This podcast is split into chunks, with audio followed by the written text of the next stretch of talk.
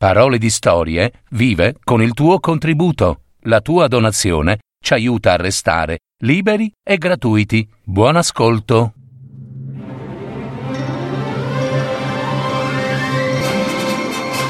Fiabe, favole, racconti, leggende. Adattamento e messa in voce di Gaetano Marino. www.paroledistorie.net Barba Blu. Una fiaba di Charles Perrault.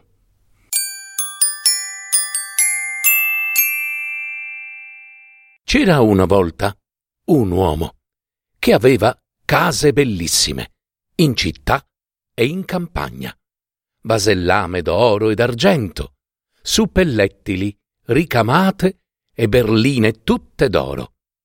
Ma, per sua disgrazia, quest'uomo aveva la barba blu. E ciò lo rendeva così brutto e spaventoso che non c'era ragazza o maritata la quale, vedendolo, non fuggisse per la paura. Una sua vicina, dama molto distinta, aveva due figliuole belle come il sole. Egli ne chiese una in matrimonio, lasciando alla madre la scelta di quella che avesse voluto dargli. Ma nessuna delle due ne voleva sapere, e se lo rimandavano l'una all'altra. Un'altra cosa poi, a loro non andava proprio giù. Era che egli aveva già sposato parecchie donne, ma nessuno, nessuno sapeva che fine avessero fatto. Barba Blu, per far meglio conoscenza, le condusse insieme alla madre a tre o quattro delle loro migliori amiche e ad alcuni giovanotti del vicinato in una delle sue ville in campagna, ove rimasero per otto giorni interi.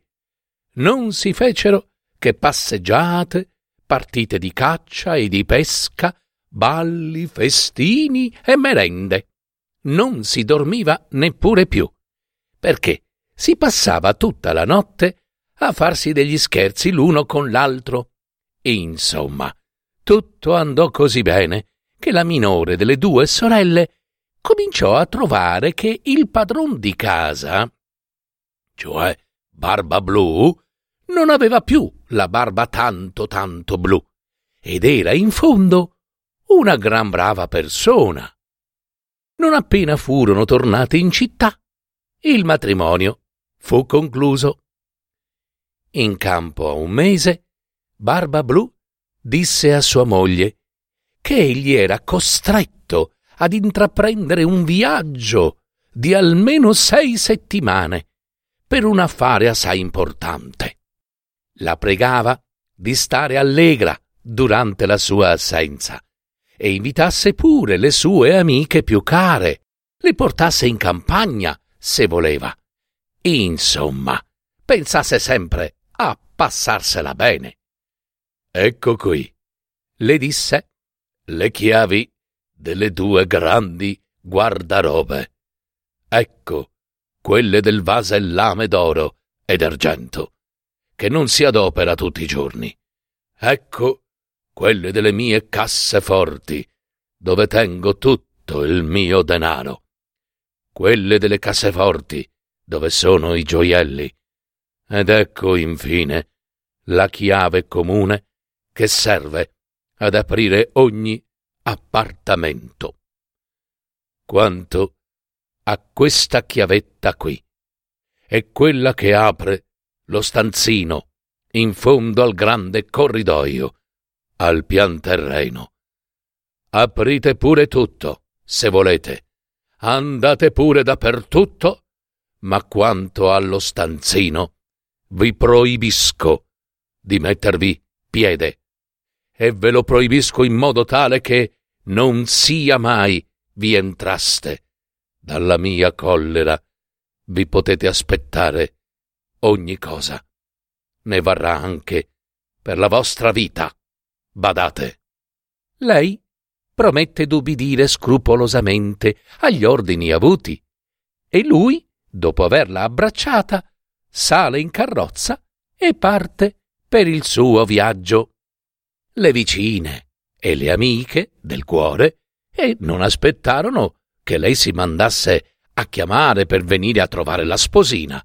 Tanto erano impazienti di vedere tutte le stanze della casa di lei e, non avendo osato di venirvi quando c'era il marito, sempre per via di quella barba blu che tanto le spaventava, eh, eccole subito a correre per tutte le sale, una più bella e ricca dell'altra. Salirono poi alle guarderobe, dove non avevano occhi abbastanza per ammirare la quantità e la bellezza degli arazzi, dei letti, dei divani, degli stipi, dei tavolinetti, delle tavole grandi e degli specchi, dove ci si poteva specchiare dalla punta dei piedi fino ai capelli, e le cui cornici, alcune di cristallo, altre d'argento o d'argento dorato, erano le più ricche e splendide che mai si fossero vedute.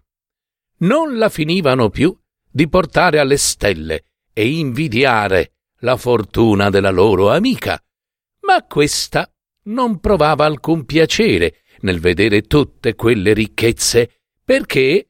Perché non vedeva l'ora d'andare ad aprire lo stanzino al pian terreno. La curiosità la spinse a un punto che, senza considerare quanto fosse sconveniente di lasciare lì su due piedi le amiche, ella vi andò, scendendo per una scaletta segreta e con una precipitazione tale che due o tre volte fu lì lì per rompersi l'osso del collo.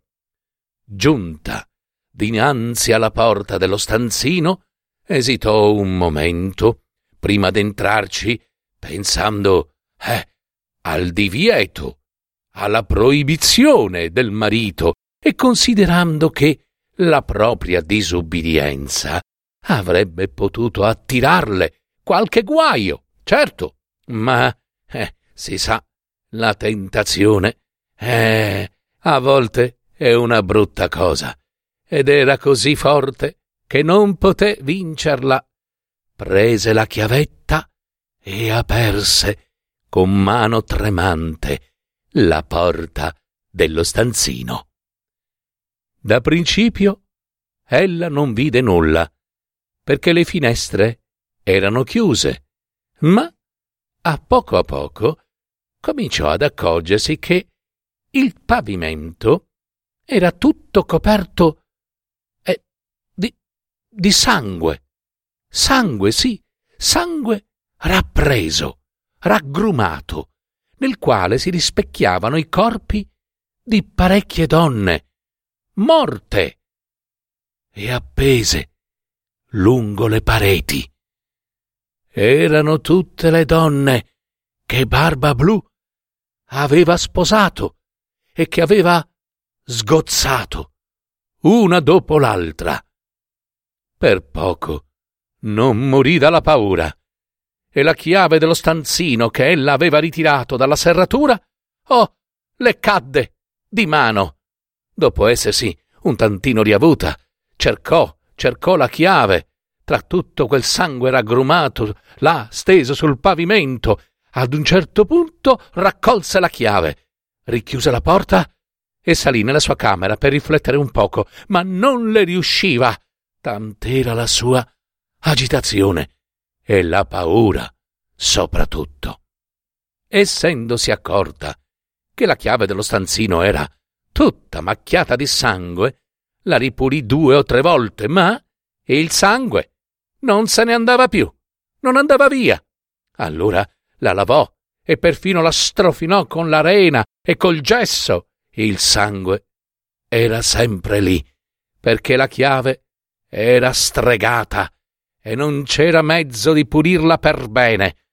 Ah, se si levava il sangue da una parte, te rispuntava dall'altra. La sera stessa, Barba Blu tornò dal suo viaggio e disse che per strada aveva ricevuto una lettera dove gli si diceva che l'affare per il quale era partito era stato già concluso in modo vantaggioso per lui. E la moglie fece tutto il possibile per dimostrargli che era felice del suo uh, improvviso ritorno.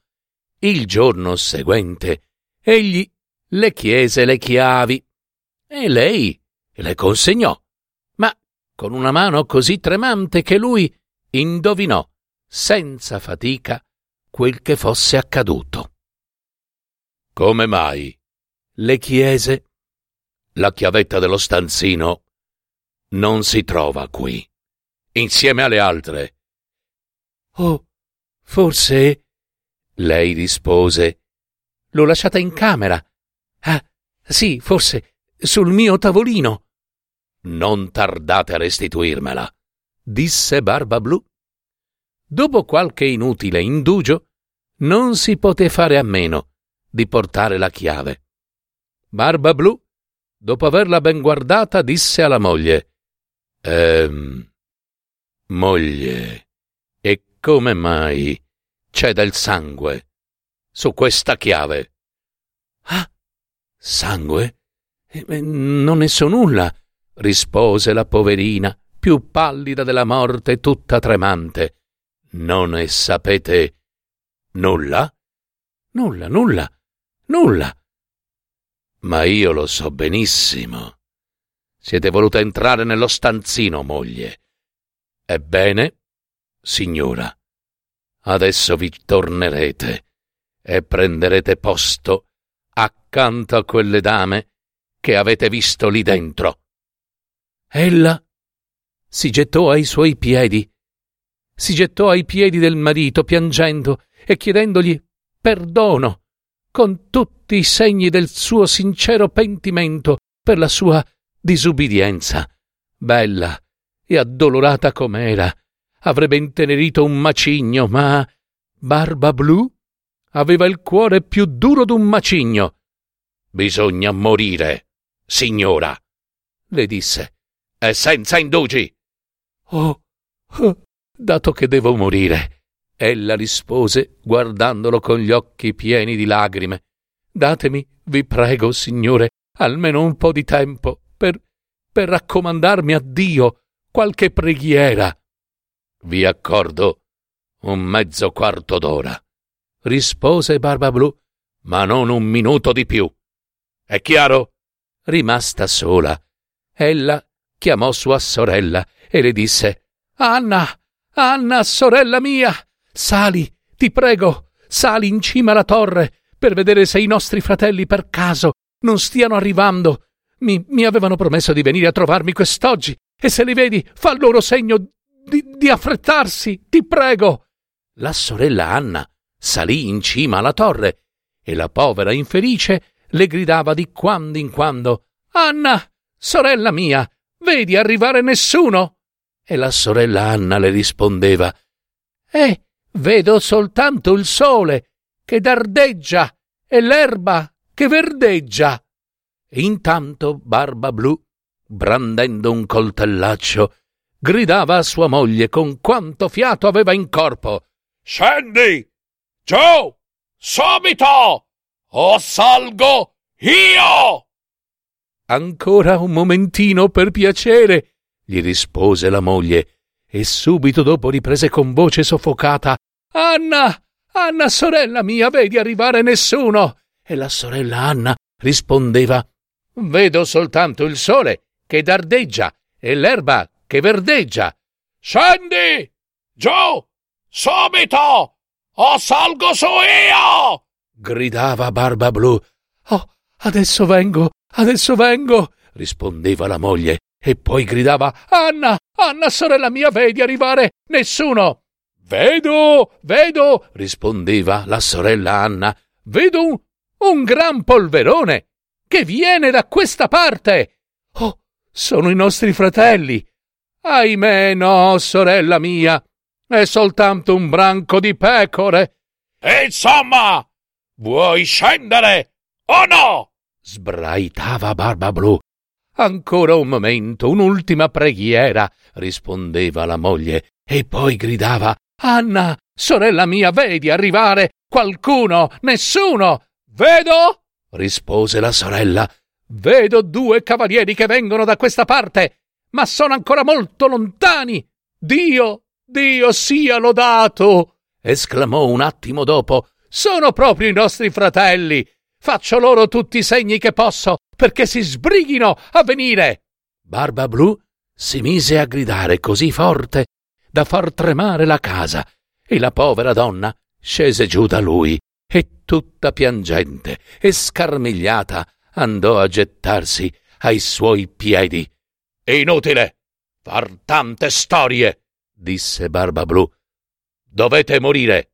Mi avete disobbedito? Dovete morire. Poi, afferrandola con una mano per i capelli e con l'altra brandendo in aria il coltellaccio, si accinse a tagliarle la testa. La povera donna, volgendosi verso di lui e guardandolo con lo sguardo annebbiato, lo pregò di concederle un ultimo istante per potersi raccogliere a Dio. No, disse lui, e raccomandati a Dio. Poi, alzando il braccio, ma a questo punto bussarono così forte alla porta di casa che Barba Blu si fermò interdetto. Fu aperto e subito si videro entrare due cavalieri che, sguainando la spada, si gettarono su Barba Blu. Lui riconobbe che erano i fratelli di sua moglie, uno dragone, l'altro moschettiere, e allora si diede a fuggire per mettersi in salvo, ma i due fratelli gli corsero dietro così lesti che lo acciuffarono prima ancora che avesse potuto raggiungere la scala. Lo passarono da parte a parte con le loro spade e lo lasciarono morto. Lì, morto. La povera donna era anche lei quasi morta, come il marito, e non aveva la forza di alzarsi per abbracciare i suoi fratelli. E si scoprì che Barba Blu non aveva eredi, e così la moglie diventò padrona d'ogni suo avere. Ne adoperò una parte a maritare la sorella Anna con un giovane cavaliere che l'amava da tanto tanto tempo e un'altra parte a comperare il grado di capitano ai fratelli e lì, e lì rimanette, sì, a maritarsi con un galantuomo che le fece dimenticare i brutti giorni che aveva passati con Barba Blu.